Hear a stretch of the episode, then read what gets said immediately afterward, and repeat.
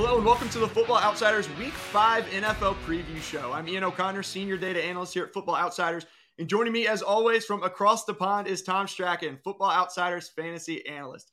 Today's show will be covering all things betting and fantasy for all of the Sunday games, as well as Monday Night Football. Before we dive in, Tom, how was the fantasy slate last week? I know the week before was a little bit rough uh, with that Baltimore game, uh, really not going as high as we thought it would be with Buffalo, uh, or the, the week before that, sorry. But how did things go for you this past week? Yeah, it was a pretty good week. It was one of those where I seemed to do a bit better in DFS than I did in fantasy. Lost in a few leagues where I wanted to win, but kind of clawed back uh, a good week in DFS with Russell Wilson double stacks with that late game really saving my bacon slate. Uh, and it was a pretty good week on the betting front. I think I went 10 and 6 on over unders, which was kind of like my standout. Um, but we don't need to talk about rest. We were a bit more average. How about you?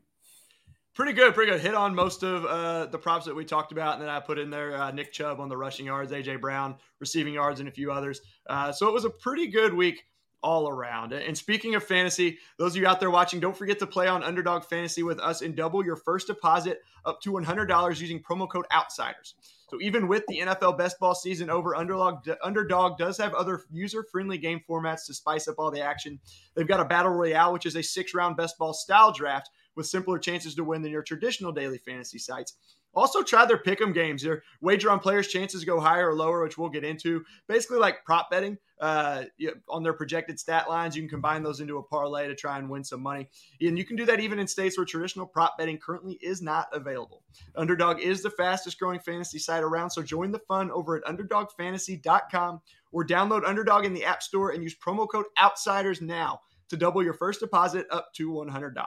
And with that, we will get right into the weekend action, starting with our second London game, the Giants plus eight at Green Bay, 41 point total in this one. Now, Green Bay has been struggling against the run, but with the Giants' lack of pass game options and Daniel Jones's injury, it seems like he's doing a lot better and is going to play. But Green Bay could maybe just spend most or put most of their focus on stopping Saquon. Are you playing him with confidence uh, where he's priced, or are you maybe shying away from him? Yeah, I'm fine playing Saquon this week. I think it's one of those where if you're playing him, it's likely in the showdown showdown captain role, or you're looking at you know regular redraft. And I just think you don't you don't want to fade away from a guy who leads the league in rushing yards. You know, he's absolutely been crushing it, and he's got the fourth highest team target share amongst running backs with 16%. And even though the Packers will know what the Giants are going to bring to them, they rank bottom five in run defense DVOA last week against the Giants when Bailey uh, against the Patriots when Bailey Zappe got in there.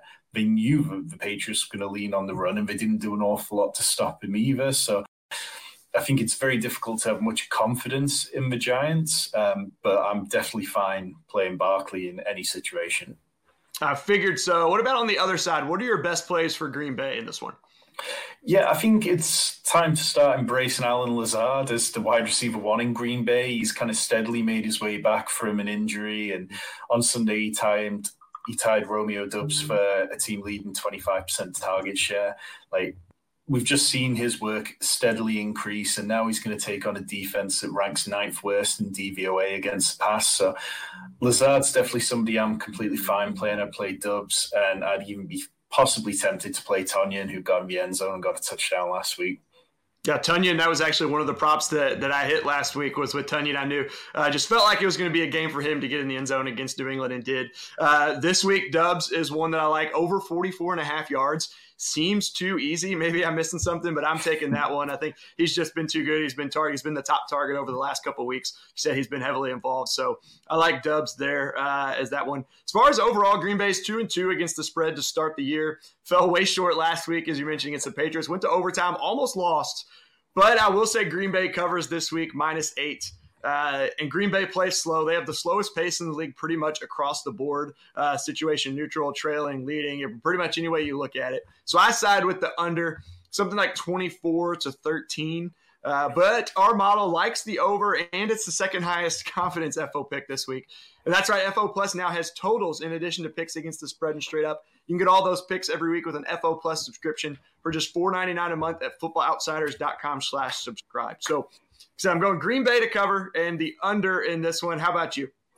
Uh, I'm going similar, but I'm going with the over. I'll take the uh, I'll take the business side of it, and the, things are going to go over because strange things do happen in these London games. So just one thing that kind of stood out: this is the first ever London game, and there's been over 30 of them where both teams have a winning record. We've seen some really bad ones, and it's just a bit of a shame that Daniel Jones is going to be banged up. But I just I've got faith in Saquon that he's going to be able to keep put the Giants on his back and take them to the over. But yeah, Green Bay should cover easily. Yeah, first game in London, looking to get a big win over there. They're the last team to make their London debut. So uh, finally, all 32 teams have played over there.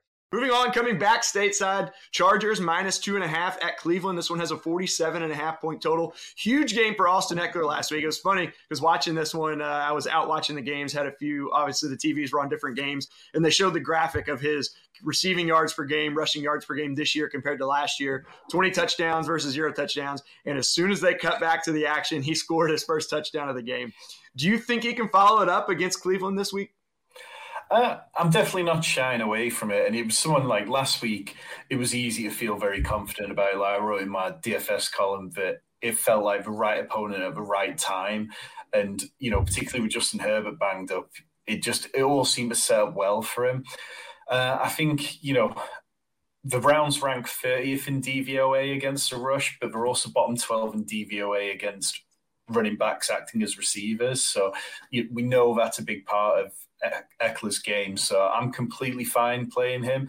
I'm not sure how much I'll be playing him on DraftKings. I do think that, you know, he sets up well for it. And uh, I think he's 7,800 on there. So he's kind of getting towards the top end of the price there. Um, but yeah, I think there's rumours that Keenan Allen might have had a setback with his hamstring. So it might be harder to play the pass catching. So definitely, definitely in play for me. Yeah, and sticking with them, speaking of Keenan Allen, like you said, a little setback seems like he won't be playing again this week. Is Gerald Everett a must start moving forward? I know I picked him up, I think, after week one in one of my fantasy leagues, my home league, and he's done really well for them with Keenan Allen out. Yeah, Gerald Everett's been one of those kind of pleasant surprises this season. Like I took quite a lot of him in best ball, and you weren't sure really what you were going to get from him. But he's averaging the fourth most tight, uh, fourth most points amongst tight ends who are available on the main set of slates this weekend. He gets twelve point three DraftKings points per game. And he's seen the eighth most targets at tight end with 26 through four games. So he's clearly a big part of their offense, and it seems unlikely that he's just going to disappear away from that. Yeah, and then for the Browns, you know Chubb's going to get his touches, his yards. Seems like every week. The pass game's more unpredictable. Amari Cooper came back to earth after back-to-back hundred-yard games. It was Donovan Peoples-Jones with the big game against Atlanta. Is Amari Cooper worth trusting this week against a decent Chargers pass defense, but in a game that, that could end up being high scoring? I think he's definitely got to be in consideration again. His price has kind of dropped back down to the 6,000 range where there's always a few nice bargains to be had. And after last week, a lot of people got onto him late with all the bad weather. A lot of people gravitated to Cleveland, Atlanta as a game to target for DraftKings and DFS. And, you know, he put up a really bad game. So I think a lot of people will shy away from playing him this weekend. Uh, so if you're building tournament lineups, he's a good contrarian play. He's not somebody that I'm going to be drawn towards massively. I feel like there's probably better players out there in a similar range. But if you are playing Austin Ekeler, plenty of sense uh, to bring Amari Cooper back in a sort of like mini correlation. Hmm. Yeah, and Cleveland is going to be an underdog or is an underdog, so could have to throw the ball a little bit more if they get behind. And the Browns could easily be 4 0, but the defense struggled late in both those losses. We know the Jets game, and then last week gave up three straight scoring drives to end the game. The offense didn't really help late, but I've gone back and forth on this one. Um, my gut says Cleveland, so I'm going to go with it. Uh, think they're able to pull off the upset at home. But I think both teams score points. I mentioned could be a high scoring game. And I like the over 47 and a half on this one. I, I'm on the opposite side of things here. I've gone with the Chargers um, at 2.5, and then I've gone with the under. I just feel like the Chargers are slowly getting right. Justin Herbert seems to be getting better. And even though Nick Chubb's been brilliant and incredibly efficient, it just doesn't seem like the Browns are really going to be able to push these top offenses. Yeah, and Myles Garrett, it does seem will should be back, I think, in some capacity, but don't know how much he'll play. So that Browns defense has not been as good as what was expected this year. We'll move on to uh, the Chargers' opponent from last week, Houston plus seven at Jacksonville, 43 and a half point total. Jaguars started hot last week, but Trevor Lawrence lost four fumbles that really doomed them. But Travis Etienne and uh, James Robinson split carries last week and had comparable output, only three yards separate in their rushing. Is Etienne taking over the lead role here? do you think that was just a, a one time thing and we should still be uh, high on James Robinson? I'm still high on James Robinson. I think like last week was the first time, you know, the Jaguars got stomped on last week. You know, they just ran into a brick wall of the Eagles, who are just one of the very best teams in football right now. And it was the first time where we'd really seen the Jaguars in sort of like negative game streak consistently. So, you know, we saw them have the same amount of touches and ANC one targets, James Robinson zero. But that doesn't really feel particularly sticky for me. And then this week, you know, much like last week when Austin Ekeler went up against the Texans, this feels like the kind of situation where James Robinson could really just go all over this 29th ranked rushing defense in DVOA. So I'm all the way back in on James Robinson for this week. And then looking at the running back on the other side, we'll stick with running backs in this game. Those are the big, big names. There's some big ones on Jacksonville, but Dameon Pierce had a career high rushing day, highlighted by that 75 yard touchdown. Uh, his rushing prop set at 65 and a half yards. How do you do you like that as the over? I tend to lean the over there, and then just how do you view him in general heading up against this Jacksonville defense that's been pretty good?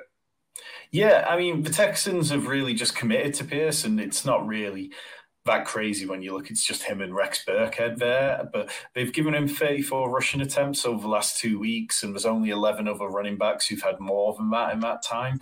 So he's clearly a big part of their plans, even in games where they're chasing the scores. Sometimes we saw him rip that big run last week, and you know he put up 131 yards on just 14 attempts. So we've seen that he can change a game quickly, and he can break those long runs, even on an offense that isn't particularly going right. And I mean, things just aren't going right for the Texans. I, Davis Mills looks a shadow of himself from last year, even in clean pockets. Like last year, Davis Mills averaged 72.4% clear um, cl- com- completion record. This year, that's dropped to like 58%. So, like, things aren't going right for the passing game. So, they're going to need to lean on Pierce. Yeah, and uh, how do you feel? The spread at this one I mentioned is seven points, one of the larger ones of the week, but there's some eights. There's a 14 in there. Um, what do you think, uh, or what, what is your prediction on, on this one as far as spread and total? Yeah, so with Jacksonville being at home, I've gone with Jacksonville to cover and the game to go under. I just feel like the Texans have got problems and things are going to keep coming up for them. And the Jacksonville defense is going to get right. Last week was a bad week for them, but I feel they're going to bounce back from that. We saw enough from them in the first three weeks for me to have a bit of confidence in them. Yeah, and I get to say this for once. I'm on the other side there a little bit. Houston has played tough this year. They've covered in two of four. They pushed in the other. Uh, at seven points, I'm saying Houston to push or to cover, to, uh, but Jacksonville wins, so we're, we side there. And I like the under. I think something like 24-17. Again, that push. It's going to be pretty close, I think. Um, but that's where I've got it uh, with that 43 and a half point total. So just under that by a couple points there. And they're going to move on to Pittsburgh and Buffalo. I mentioned a 14 point spread. This is it. Pittsburgh plus 14 at Buffalo. Largest spread of the week, I think, of the season. I don't recall having a 14 pointer uh, in the last few weeks. The Pittsburgh pass defense has been below average since losing TJ Watt late in week one. You're starting Josh Allen. You're starting uh, Stefon Diggs. Is this the week Gabe Davis gets back on track? I've seen uh, some things saying yes, looking at those cornerback matchups. And then what should we expect also from Khalil Shakir if Isaiah McKenzie is unable to go? Yeah, it definitely seems like it's trending that way. And watching the game against the Ravens last week, Davis didn't seem to be, he just wasn't cutting properly on quick turns and things like that. He really seemed to be struggling with those routes. But by all accounts, he's been a full participant in practice this week. So if we do get a healthy Gabe Davis, I'm definitely intrigued by that. His price is 6,400 on DraftKings, and there's a good chance that a lot of people are going to be scared off him after putting up a couple of low scoring weeks and missing time. Uh, in terms of on the Pittsburgh side of things, for me, really, I mean, I'm big Diontae Johnson truther. I really like him, but the main player who I'd be gravitating towards is George Pickens. So Kenny Pickett, when he came into the game last week, he passed for 14 attempts, and Pickens saw five of those targets. So that's got to be encouraging for people who've been sat there with Pickens on the bench and really been waiting for things to get going. Um, and he's just 4,300 on DraftKings. So going back to what you asked me about Khalil Shakir he's not a player I know a terrible amount about. Like he, I know a lot of people in the dynasty community are quite high on him, and he could slot into that slot role quite easily with Jameson Crowder out and Isaiah McKenzie out if that happens. And we have seen Josh Allen really lean on that position over the years, so he could be somebody who's definitely worth a punt. He's only thirty two hundred on DraftKings, so if Isaiah McKenzie is ruled out. Expect Khalil Shakir to pick up quite a bit of ownership when people flock to being able to pay down that heavily. Yeah, he was uh, good in the slot, but also had been good on the outside uh, in the preseason. And George Pickens as well had a big preseason, was one of the biggest names. Uh, so the biggest beneficiary there, uh, I think I agree with you from uh, Kenny Pickett taking over a quarterback. Now, as far as the betting side of this, uh, our own Mike Tanier, or Mike Tanier, sorry, plays the quarterbacks in their first starts, and it's worked. Uh, but this is a really tough game for Pickett against the NFL's top passing defense. I'm going to take a chance and say Buffalo covers at home as huge favorites, kind of like that Tennessee game in week two. Uh, I'm going to play the Pickett over uh, 0.5 interceptions. Um, he threw three of them last week. They weren't all his fault, uh, but that that Buffalo uh, pass defense, I think, will just be on him. And again, I think it's similar to Pittsburgh, Tennessee, or uh, sorry, Buffalo, Tennessee, where the under hits despite a big total from Buffalo. What do you think? Yeah, fairly similar there. It's like it just going on the road to Buffalo. Like I just feel like the Steelers messed this up. They had the opportunity to give Pickett the mini buy coming off Thursday night mm. football and then give him the start against the Jets. And instead, his first week as a starter is preparing to go to Buffalo. it's just like, I can't see. Like we've talked in the past when it's been 10 point spreads about how much 10 points is and how un- I didn't feel comfortable in them. But I feel completely fine with Buffalo at minus 14. I think you could talk about a 28 10 kind of score and just creeping under uh, on the under. Yeah, so we're both in there on uh, on uh, Buffalo to cover. This is though our lowest confidence total pick of the week in Football Outsiders. Again, you can see all those picks ranked by confidence every week with an FO Plus subscription. You got the projected lines, straight up picks, totals, all ranked by confidence. Uh, get that for just $4.99 a month at footballoutsiders.com slash subscribe, along with a host of other premium stats, articles, and fantasy rankings. Going to move on to Washington hosting Tennessee. The Titans come in to Washington as two and a half point favorites. 42 and a half point total. Not really a lot to like in this game. I did mention on our Thursday night preview, Tannehill threw two touchdowns against the Colts last week, only 137 yards. Derrick Henry had another big game, 147 total yards with a touchdown. More importantly, three more catches this week. Are you back on the Henry train after a, a couple weeks of us uh, looking bad uh, talking about Derrick Henry? I think it's a tricky one because I mean, like you look at last week, and Derrick Henry had more rushing attempts than Ryan Tannehill had passing attempts. Like he had 22 and Tannehill had 21 pass attempts. So it's like clearly the team feels comfortable just loading up Derrick Henry. Washington, though, they're a pass funnel defense. They rank sixth best in rush defense, but they're like third worst in the league against uh, against the pass. So typically, games against them you want to target players through the air. But you look at this wide receivers corps the Titans, and with Treylon Burks exiting the game with turf toe and looking like he's going to miss time. You're talking about Robert Woods and Nick Westbrook-Ikhine and Kyle Phillips. It's not particularly inspiring. So, despite the fact that I quite often lean towards fading Derrick Henry, I feel like he can buck the trend here and go against the statistics and have a decent game. Anybody else in this one from that Washington side? We know Jahan Dotson is most likely out for this week, possibly next week. Dyami Brown uh, coming in for him, but uh, with Carson Wentz hasn't really been playing great. What do you like? Anybody else in this one? Yeah, like you said, Carson Wentz, you know, week one, he looked like he was going to be a fantasy viable quarterback. But since then, his completion records dropped from 65.9% in week one to 59% last week. His yards per attempt have decreased steadily across every week from 7.6 to 4.0.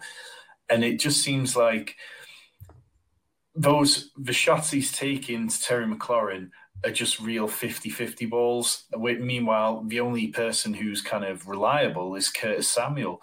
Perhaps with Dyami Brown and sort of Jahan Dotson being a bit up in the air, Logan Thomas sees an opportunity where he can restake a claim in this offense. Mm-hmm. But really, it just feels like Curtis Samuel or bust there. I'm interested to see what happens with Brian Robinson, though. Like he's been trending towards getting some playing time, and Ron Rivera was saying he thought he might play as early as this week. Um, so that'd be interesting because Antonio Gibson's usage has just been scaled back week on week after starting the season hot yeah, must be preparing for Brian Robinson to take over there. We'll see. But you mentioned the run defense for Washington. Both of these teams are top 10 against the run and then 26th and 30th against the pass. For me, it was really hard to pick one. 80% or more of the money is on the Tennessee spread and the money line.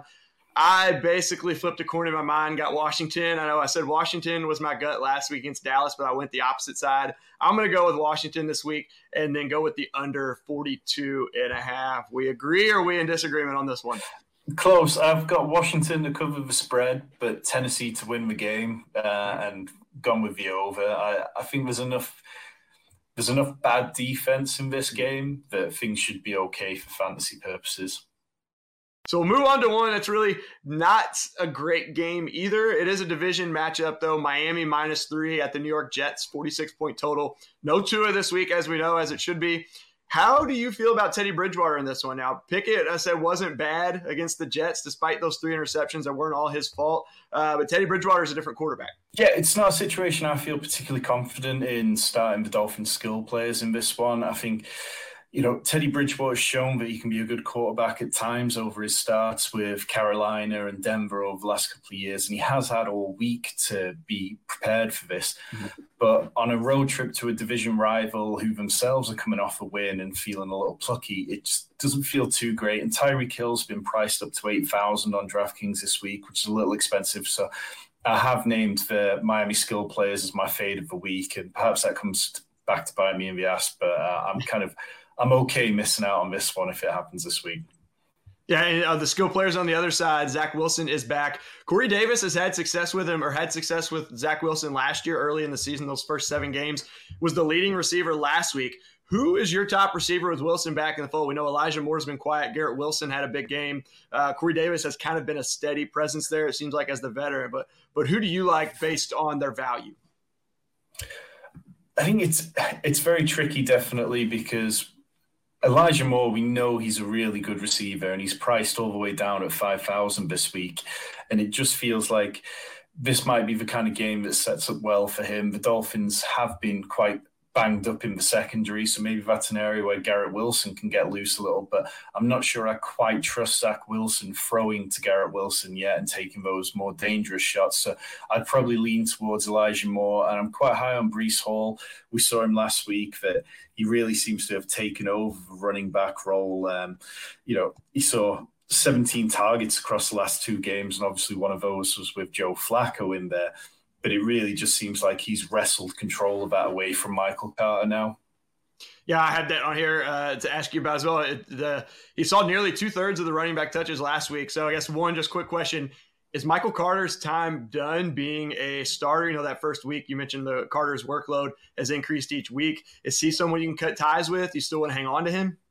I think he's worth hanging on to because I do think there'll be weeks where the Jets lean on the running game, and you know, he'd definitely be a very valuable backup if anything happened to Breece Hall. So I'm kind of keep, fine keeping him on the bench for now because the bye weeks are coming and we're going to need usable weeks. And even though last week was a bit quieter, there'll probably be better weeks ahead for him. Yeah, and he still does get some touches, so I agree with you there. Now we know uh, you can have a big fantasy week and still lose the game. Uh, your fantasy players cannot have big weeks; you can still win. What are you thinking in this one, siding well on the spread and the total here? Okay, so for this one, I've gone with the Jets plus three, Jets on the money line, and uh, take the under because the the under over was set at 46, which just feels a, a touch high given that Tua is out of the game. Yeah, and I, this was another close one for me. Our projected line is exactly on the market line in Miami minus three. I'm going with our favorite, going with the Dolphins here. Uh, we talked about Teddy. You know, he didn't throw the deep ball well last year, but Miami is top 10 in yards after catch. I think Waddle and uh, Hill can still make plays. And I'm siding the other way and going with the over, even at 46. Um, I think there there's going to be they're going to be able to put up some points in this one. Both of those uh, quarterbacks and the skill units are so good. I think they find ways to both get on the board uh, quite a bit in this one. So moving on to uh, really not much going on in this one. Chicago plus seven at Minnesota, 44 point total. You're playing all your Vikings. Now, opponents are averaging over 183 rushing yards per game against Chicago. Saquon went for 146. Aaron Jones went for 132. Those starbacks. Dalvin Cook's uh, rushing line is set at over seven or set at 78 and a half. I like the over in this one. Um, outside of that Philly game where he only got six carries for 17 yards, he's gone 90, 96, and 76. So I like that. There's really not a question on any of the Vikings this week. But are any of the Bears worth playing against Minnesota? I think people might be tempted to play Darnell Mooney after his first fantasy relevant performance of the season. He put up 13.4 PPR points and he doubled his season total of receptions from four to eight. But that feels like fool's gold to me. I mean, he caught a large percentage of those points on a 56 yard reception, and that represented 32% of Fields' total passing yardage from that game. I mean, the Bears finally reached double digit passes, but it was 11 completed. It's like, you know, 50% completion rate still. So I'm still starting Khalil Herbert. I think we get another good week out of him where he could be the workhorse. He put up 77 rushing yards on 19 attempts, and the Vikings rank bottom five in rushing defense DVOA and have allowed the ninth most fantasy points to running backs through four games. So I'm completely fine with that one. And then looking at the betting side of this, this is one I I didn't really think too much about. I'm not going to think too much about it. Chicago's just not good. I'm going Minnesota covers minus seven at home. The Vikings are the Football Outsiders' fifth highest confidence straight up pick. Again, you can get access to those picks with an FO Plus subscription at footballoutsiders.com/slash/subscribe. And I also like the Vikings, obviously, to score a lot, but the Bears really struggling to score in the under 44. I have a feeling we're not going to differ too much on the, the spread or potentially the spread or the straight up pick, but maybe the total. What do you got on here? Same as you for all of them. Just uh, just feels too easy that one. Yep, absolutely. So that naturally we're going to miss all three of those. The Bears are going to win. Move on to a team that does put up a bunch of points. I believe the number one scoring offense in the league, Detroit, plus three at New England, 45 and a half point total here. Bailey Zappe in line for his first career start. 10 of 15 last week, uh, 99 yards. Not really a great game. He did have the, the one touchdown. He's going against the league's worst defense, though. So, how are you playing the Pats in week five? I think it's mainly just the running backs. I don't really want to be trying to guess which Patriots wide receiver is going to have a good game. I think we have seen DeVante Parker over the last couple of weeks play quite well. He only had two targets last week and uh, he caught both of them. But generally speaking, you look down the stat sheet for the Patriots and it just feels like the running backs are the best bet on here. You know, the Lions just allow the Seahawks to rush for 235 yards and three touchdowns on him. So they hemorrhage points there and they're dead last in run defense DVOA. I think you can play either Damien Harris or Rhamondre Stevenson in season long. I'll probably lean towards Stevenson more on DraftKings. Um, I think he's 5,500 this week, just cheaper than Harris, who's 5,600. But we've seen Stevenson is the player that they turn to in the passing game out of the two running backs when we're in a negative game script.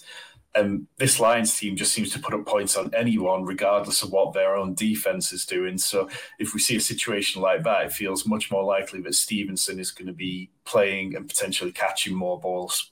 Yeah, and we should see that from Jamaal Williams. We got Amon-Ra St. Brown and D'Andre Swift both unlikely to play. DJ Chark, uh, I think, was back at practice today along with TJ Hockenson after his monster game last week. But is Josh Williams, Josh, is Jamaal Williams a good play again this week? And is Josh Reynolds worth another start uh, against the Patriots? Yeah, definitely. I think Jamaal Williams kind of, you know, he had a great day last week, which kind of went quite quiet because there were just other running backs who were going off even more. And because this game exploded into such a points fest, they kind of got a little bit looked over. But TJ Hockenson, I think, overshadowed him a bit as well with that big game. Exactly. And, you know, that was one which uh, was in my DFS column for last week. It felt so obvious that TJ Hockenson was going to have a great week because tight ends tend to against Seahawks. But as far as Jamaal Williams was concerned, he averaged 5.7 yards per carry and he was just doing everything he needed to and went over 100 yards. So I'm completely fine playing him again. If DJ Chark's there, I'll probably ease off Josh Reynolds a little bit because it feels like they might eat into each other's production. But I guess if Amon-Ra St. Brown misses out, then somebody's got to catch the ball.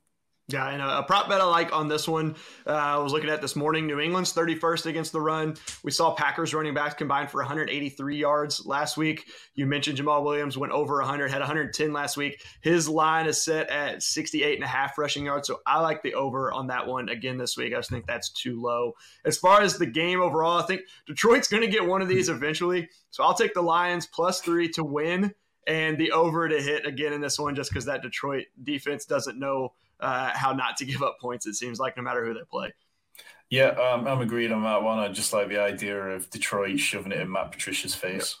Moving on to Detroit's opponent from last week, to Seattle, plus six at New Orleans, 46 point total. Geno Smith heard all the hate this offseason, and he used that to fuel him to a top 10 fantasy quarterback through about the quarter mark of the season. He was QB2 overall over the last two weeks. Geno, DK Metcalf, uh, Tyler Lockett, Rashad Penny all had big games last week. Are they all worth starts? Again this week in a much tougher matchup against New Orleans, though. New Orleans hasn't been as good as we expected them on the defensive side.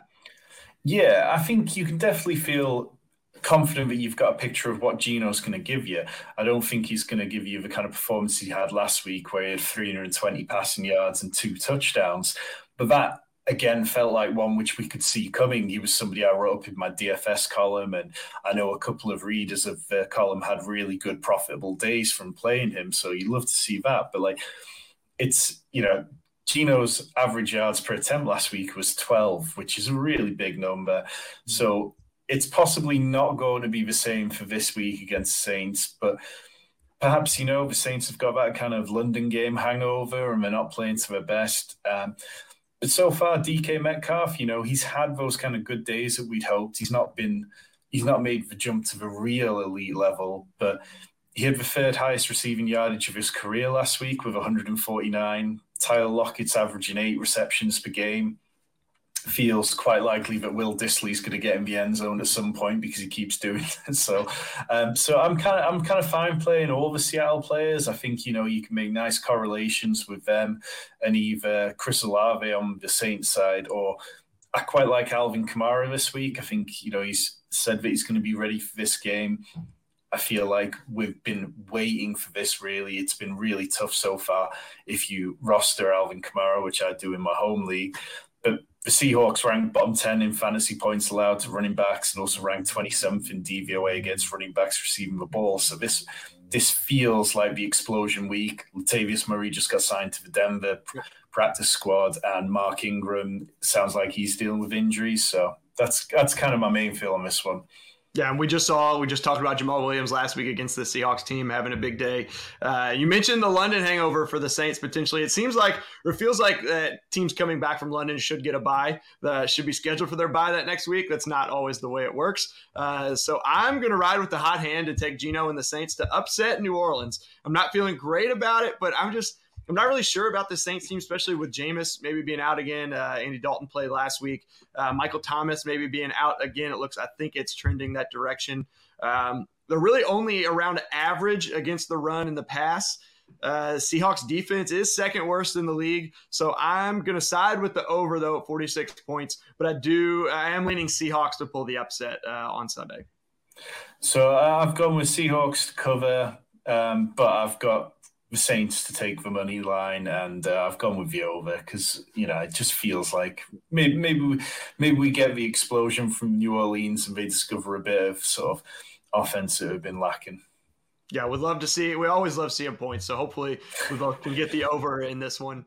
Moving on to a divisional matchup: Atlanta plus eight and a half at Tampa Bay, forty-eight point total. I think this one may have moved to nine since uh, since I last saw uh, when I was looking up before the show, but I did see some eight and a half.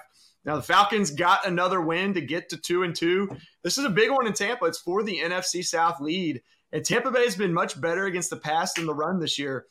Do you like Tyler Allgeier or Caleb Huntley as the better play with Cordarrelle Patterson on IR now and Damien Williams still on IR? I think you've possibly got to lean towards Tyler Allgeier here, just because they invested that little bit more in him.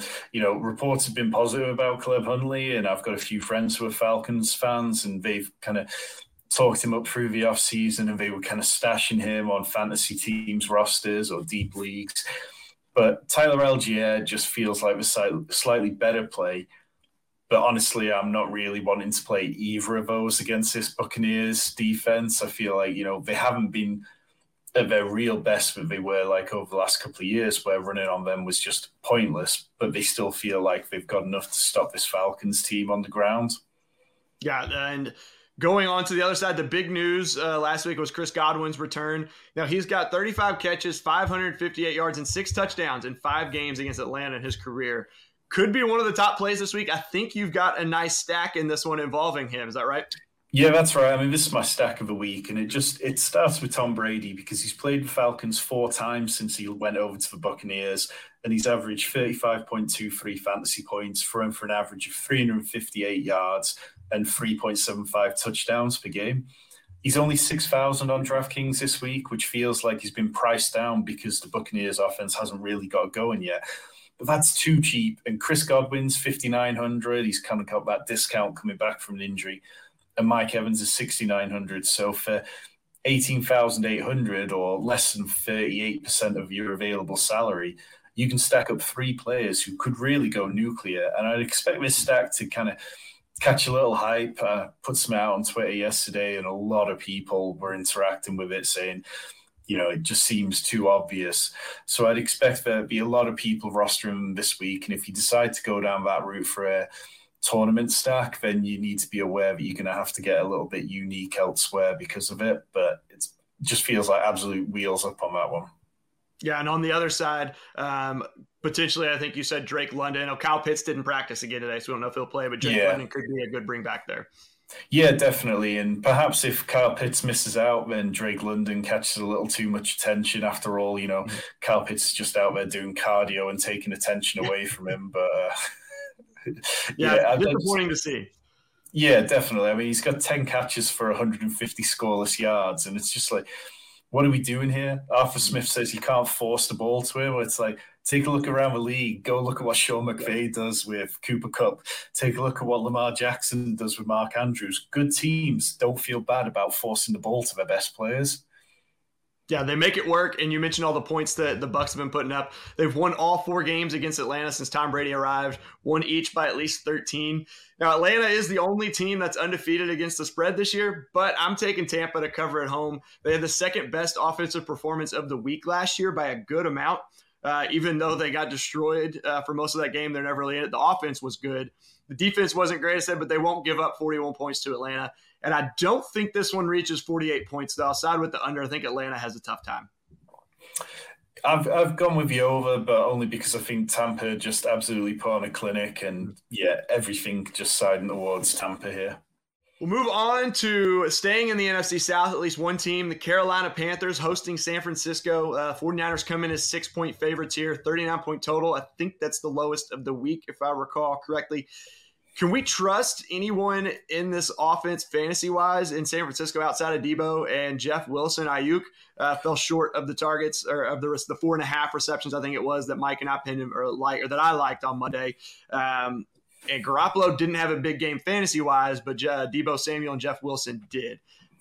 Yeah, it's uh, like it's a bit frustrating because Aiyuk was one of those players that all through the offseason just seemed to be ready for a real breakout season and, you know, build on last year where he finished really strong. But he's averaging 3.5 receptions for 44 yards a game, which just isn't going to get it done when he doesn't score touchdowns. I think it's easier to play Brandon Aiyuk, who is, you know, much better, much more palatable than George Kittle, who it just, you know, he's not blocking more than he's done in previous seasons, but he's just not getting the ball particularly a great amount. Brandon Aiyuk's 5,400 on DraftKings, which is a nice cheap price for a wide receiver, whereas George Kittle is 5,200, which is on the more expensive side of things on this slate. So I'd lean towards Brandon Aiyuk if I was going to play one. Deebo is a, it's, it's a tricky one because Deebo just keeps doing Deebo type things, really, doesn't he? He's, you know, you, you can look at his points and it's always just, he's whatever metric you look at, like in terms of like fancy points over expected, he's always crushing it because the team just have to rely on him heavily. I think he had 23 points last week, so there's no reason to sit Deebo. I'm just not sure that I'm going to be leaning towards it in DFS myself. And on the other side of that, a guy that they should be leaning on, uh, Christian McCaffrey paid huge dividends for me. I traded for him last Wednesday, had the injury scare there, but had eight receptions uh, for was like 70 something yards. I forget the exact number, but a big game, uh, got in the end zone through the air. But DJ Moore continues to provide a poor return on investment. Saw 11 targets, but only turned that into six for 50. It's hard to, to just straight up cut ties with a, I think it was a thirdish round pick and just drop him. At this point, are you just trying to basically get whatever you can get for him? Maybe someone who started 4 0 uh, will, will make a deal just to hang on to him in case he ends up having a, a big back half of the season? Uh, I've, and this is someone I've got in my home league where I've started 0 and 4, and it's uh, been been rather painful. Let me just thanks, DJ. That. Yeah, Baker, I guess. The signs seem to be there. Like the team knows that they've got to get things going through him, and he set a season high in air yards and targets last week. So things are trending better. I don't think this is a good week for against San Francisco's defense, and particularly against is it Hufanga, who just seems to be a man on fire and seems destined to be an All Pro. Um, so it's kind of one of those games where I think you've got to start McCaffrey because he's in great form and he's running really well. As far as DJ Moore goes, if I can leave him on the bench for this week, I probably will. Yeah, and then uh, looking at the betting side of it, you mentioned the Pan- this Panthers offense just has been bad. They're 31st overall, 31st in passing. They're 16th in the run game, but they go against the league's top-ranked run defense. San Francisco number one against the run, fourth against the pass, tied for third in adjusted sack rate and sack rate, and just dominated the Rams, sacking Matt Stafford seven times, I believe, on Monday. I think Mayfield and company are going to have a tough time scoring. So I'm taking the 49ers to cover. This was actually my uh, highest confidence or my best pick against the spread in our staff picks. The Carolina defense is decent at 12th in DVOA. 39 points is low, but I'm going to say under just because the, the, San Francisco offense, you know, with Jimmy Garoppolo doesn't look fantastic. Uh, they are one of three teams where the under is 4 0. Carolina's under is 3 and 1. So, you know, I'll take San Francisco to cover an under 39, even though it's a very low total. I've I've gone with the over, but I definitely can't see it being by much. Uh, I've gone Carolina to cover, but San Francisco would take the money line. I think I just feel like Carolina's defense has been pleasantly surprising. You know, they've scored touchdowns on back to back weeks, I think, and I, I, quite enjoy seeing Jimmy Garoppolo make mistakes. So uh, maybe that comes off again this week. Yeah, he's bound to. He didn't throw the interception last week, like a lot of people thought. Maybe I think I had uh, included that in my underdog uh, pick 'em that I did last week, and it, it, didn't didn't happen. But maybe this week he makes a mistake again against Carolina defense that's been decent at, at 12th in DVOA. Moving on to a game that could be a very high scoring game. Uh, totals at 49, I believe the second highest of the week. Philadelphia Eagles minus five and a half at Arizona. Philly just keeps rolling, man. I don't think the Cardinals are the team to stop them. AJ Brown had that huge 10 for 155 in week one, but no touchdown. I've read some things uh, that say his matchup is pretty good this week uh, against the cornerbacks, really all the Eagles. Is this the week he's finally going to have that monster game we've been waiting for where he's got 100 plus yards, a touchdown, or maybe even two? I think so. I mean, the Cardinals rank bottom five in pass defense, DVOA, and you know, they're just not a particularly good team. They're kind of skating by and just doing the bare minimum, crushing Carolina. You know, I'm not giving out any lollipops for crushing one of the best team, like one of the worst teams around, um, regardless how good their defense is. You know, when you've got Baker Mayfield just, you know, throwing passes into the O line all the time, then mm-hmm. eventually the defense is going to give up plays. I think in terms of on the Eagles side of things, aside from AJ Brown, who I do really like, I think you know he's clearly one of the players of the week, and you can play him in you can play him in cash formats, you can play him in tournaments. He's seventy five hundred on DraftKings, which feels a little cheap given this matchup.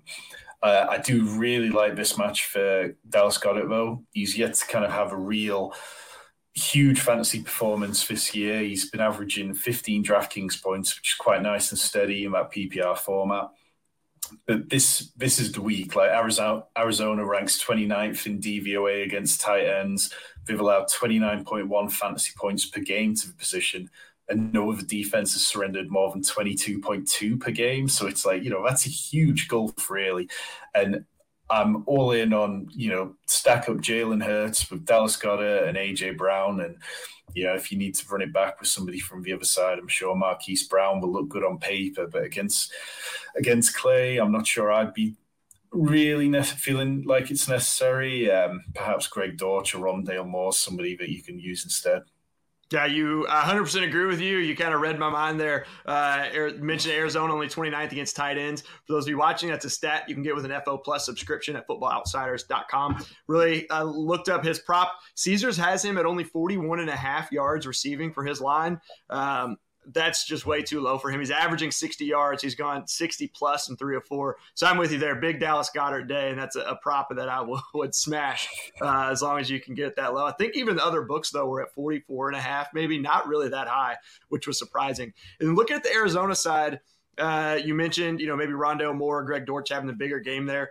Uh, Philadelphia is second against wide receiver ones and wide receiver twos, ninth against tight ends. A little susceptible to the running backs in the past game, and then overall they're better. They're they're really good against both.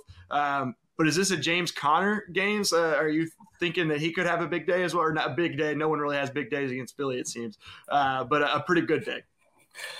I'm not too sure really because it seems like he's kind of banged up and dealing with these knee injuries. I think it was, and it just seems like in the last few weeks he's kind of ceded a lot of the work to um, Darrel Williams and Eno Benjamin. So, you know, and they've been reasonable in the games when they've come in, uh, like in terms of fancy points per touch.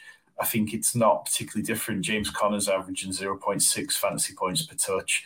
Eno Benjamin's averaging 0.9 and Darrel Williams is averaging 0.5. So it's not particularly like James Conner's really dominating things, which is why it kind of makes it a little bit harder to play them this week.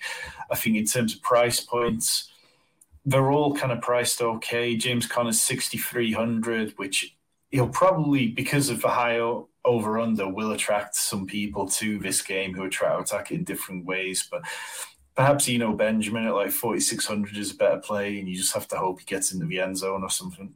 Yep. And speaking of that high total there, I like the over in the desert in this one. I do think though Arizona can make it a game, but I still like Philly to cover, even if they may Arizona may score late. But I think Philly still wins by six or more in this one, and, and I do think it is a higher scoring game. I think the Cardinals are able to put up a, at least a few points.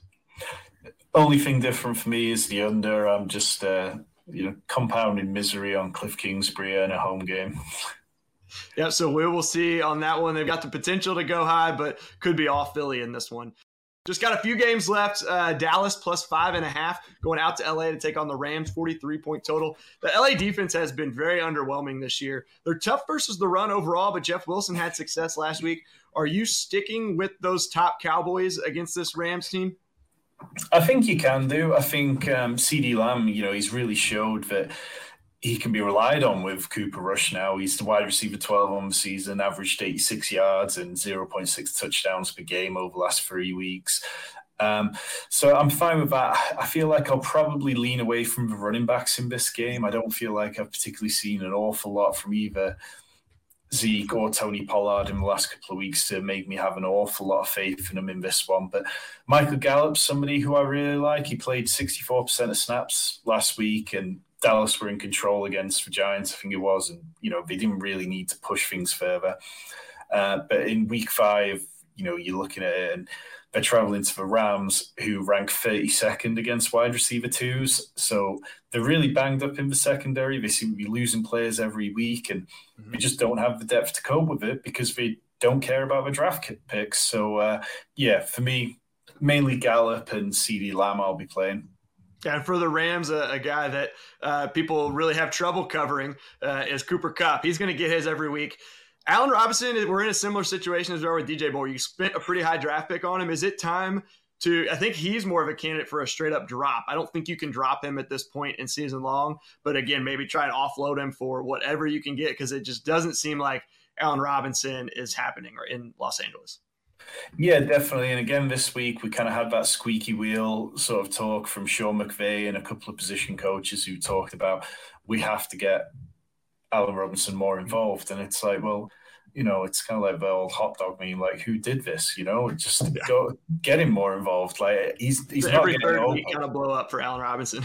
yeah, like you know, he's he's struggling to get opened every time the camera cuts to him. It looks like you know somebody's draped all over him. But this offense should be a scheme somebody open. I mean, you know, Allen Robinson's losing touches and targets to Ben Skowronek yeah. at the minute. Like, it's, I completely agree. I wouldn't start Allen Robinson this week. I feel rather embarrassed by how much Allen Robinson I took in best ball this summer. Um, and it's, I'm very much in wait and see mode now until I see that performance from Allen Robinson. I'll be benching him and I won't be playing him in DraftKings or anywhere else.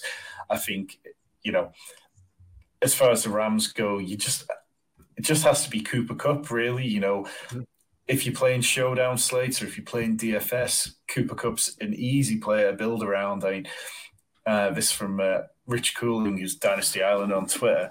Uh, Cooper Kupp is going for the wide receiver record for consecutive regular season games, where he scored 15 or more fantasy PPR points this weekend. He's currently tied with Davante Adams on 17, and if he gets 15 or more this week, he'll have 18 regular season games that. So it's just Cooper Cup or bust.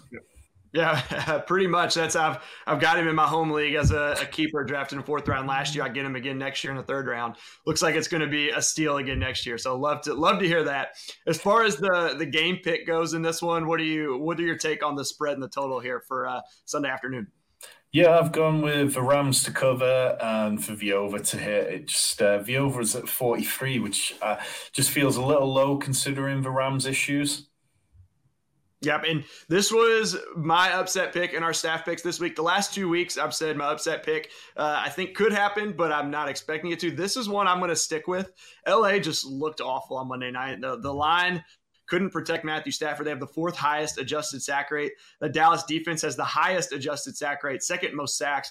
I think Micah Parsons and those guys just wreak havoc and give Matthew Stafford fits all day. Uh, maybe another pick six from Stafford. I, uh, it really struggled. The Cooper Rush, Cooper Rush led Cowboys offense wasn't great last week, but they were fifth and 10th and 11th in DVOA the prior two weeks in the league.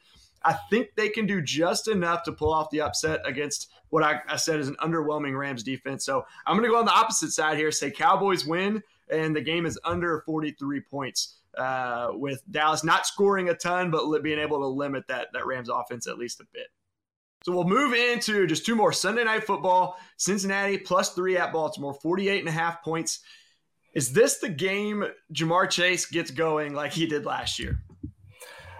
I definitely think that game's coming, and you know, I'll try and put my bias as a Ravens fan aside, but like, you know, these were the games last year where he just absolutely exploded. The Ravens try covering with just single coverage. And much as Marlon Humphrey is an all pro cornerback when he's on his game, he just got embarrassed by Ja'Marr Chase. I think, you know, we've kind of seen Ja'Marr Chase be hit with volume to make up for the fact like they don't seem to be able to get him going early on in games and just have to really pepper him with targets in the hope that things are to come loose as the game goes on. So, yeah, I don't have any problem with people if you're playing because it's a Sunday night game, right? So I have no problem with people playing Ja'Marr Chase as the captain spot in this one. It feels like people will gravitate towards Lamar Jackson as the captain because of his high ceiling, but mm-hmm. Chase could easily go nuclear here. And then what about Joe Mixon? He got in the end zone last week, but he had like six tries, uh, only got in once. The usage is still elite for a season long player, but can he be counted on in DFS with the, the low efficiency? Yeah, I mean, like like you said, his his efficiency is just really poor of him. You know, he's last week he rushed for two point five yards per carry, which is just miserable. Really, mm-hmm. like that's almost as bad as Jonathan Taylor did last week. But what's keeping Joe Mixon going is that he's on for a career year in targets. Last week he had four. He's been consistently part of the passing game every week. And this Ravens defense, there's problems at every level of it, really, and particularly with the linebackers. Patrick Queen just seems to be allergic to tackling, so I'd be fine playing him. Or on the other side of the ball, J.K. Dobbins, he seemed to really get back into the groove things last week. After week three, it was his first game back, and he only touched the ball nine times. Last week, he touched the ball 17 times, scored both a rushing and receiving touchdown. And it's been interesting seeing the Ravens using their running backs a little bit more in the receiving game this year. I know some people fade these running backs on teams where there's dual threat quarterbacks. But Lamar Jackson's 21% of his passes so far this season have gone to running backs or a fullback. So I'm fine with both running backs on the team, but if you're playing showdown slates, just be careful about how you construct your roster because it's not often that both running backs have ceiling games in the same game. Yeah, and we saw the Cincinnati Bengals have two ceiling games against this Baltimore team last year. 41 17 in the first meeting, 41 21, I think the second one. Second game was without Lamar. Mentioned Chase went off in the first meeting. Higgins went off in the second. I think it was like 194 and two touchdowns. I do think Baltimore is better with the revenge factor at home. I'm taking Baltimore to cover in a high scoring game on Sunday Night Football. Going to take the over. Uh, I imagine that you agree on, on Baltimore. I know you said you're being a Baltimore fan, but I just think they're the better team. Yeah, I'm, I'm going to go with that. You know, sometimes you just have to let your bias shine for a little bit. But I think over definitely feels fine. Uh, I feel like the Ravens, as much as there are defensive issues, they are getting healthier. And I feel like the Bengals are struggling just as much as the Ravens are at minute. And at home, I'll just side with the home team in this. Yeah, and uh, Joe Burrow was one of the picks that I had on our Thursday Night Football show last week. He did hit his over in his passing yardage. I'm um, going with him again, over 272 and a half passing. Baltimore's allowed 300 plus to everyone except Allen, surprisingly, similar to that Mahomes stat where every quarterback is thrown for two touchdowns against the Colts, but Mahomes. But he's uh, Burrow's also hit 275 plus in three of four, and Mitch, we hit that over. So I'm going to stick with Burrow again this week uh, over his passing yards in this one. And that takes us to the Monday Nighter, our last game that we're going to cover. It's the last game of week five. Las Vegas plus seven at Kansas City, 51 point total. So, what do you think? What are, what are your favorite plays from this one? Well, as somebody who's faded Josh Jacobs for a long time, I kind of have to accept that he's running really well at the minute, and he won me a good bit of DFS money last week. So I'm very grateful to Josh Jacobs. Thank you, Josh. Um, but like he's he's running as well as he ever did right back to his rookie year. He's averaging 4.8 yards per carry and he's only behind his rookie year in yards per game. He's averaging 84.5 a minute in his rookie year. He was up to like 88. So I'm more than happy to play Josh Jacobs on that side of things. I think the Davante Adams breakout game, it's coming. Darren Waller, he's somebody week after a week I've been holding out hope for. They do seem to keep targeting him in the end zone, but it just doesn't seem to materialize. So it's a little tricky to play Waller in DFS, but in season long, you've just got to really the price you paid for him, you've got to keep playing him. On the Chiefs side, though, it just it gets really messy. I mean, last week was it Jody Fortson and Noah Gray scoring touchdowns, and you're just like, like, come on, like, help me out a little bit here. So I think you can count on Travis Kelce and Clyde Edwards-Helaire They've got really bankable roles at this point, and Clyde Edwards-Helaire has seen an increase in his targets per game from 2.3 last year up to 3.5. So they're utilising him much better than they have done before. He's getting much more of those high value touches with goal line carries. So completely fine with that. Juju is a fringe starter for me, and then MVS, you've just kind of got to bench him really at this point. There's just nothing to count on. Yeah, and you mentioned Kelce. You can count on him. He's averaged seven catches and 101 yards on nine and a half targets per game in eight games against the Raiders since Mahomes became the starter.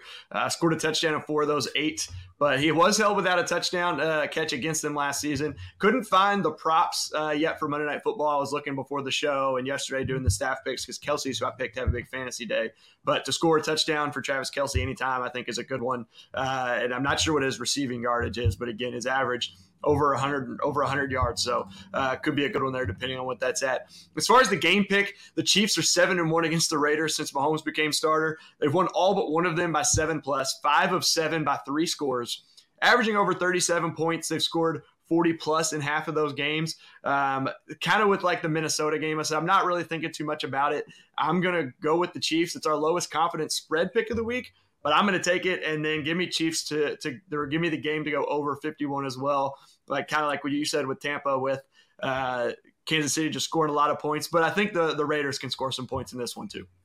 Yeah, I've got I've got Raiders to cover, but Kansas City to win the game and the game to go over. I just feel like Vegas they showed enough last week to believe like the signs of life are there. They know they're the backs against the wall and they've got to come out firing. And I just think that Josh Jacobs was running well enough that that offense can attack the Chiefs in multiple ways. Yeah, and they won the big one a couple years ago to start the year that the, the Raiders had a big season, so can definitely do it. But two really exciting games, or it should be exciting games to end the week with Cincinnati and Baltimore on Sunday night, and Las Vegas and Kansas City on Monday night. Should be a good ones. And that does it for our recap. Before we go, don't forget you can get a free $100 from Underdog Fantasy using promo code OUTSIDERS, even in states where traditional prop betting is not available. They will match your deposit up to $100 again using promo code OUTSIDERS.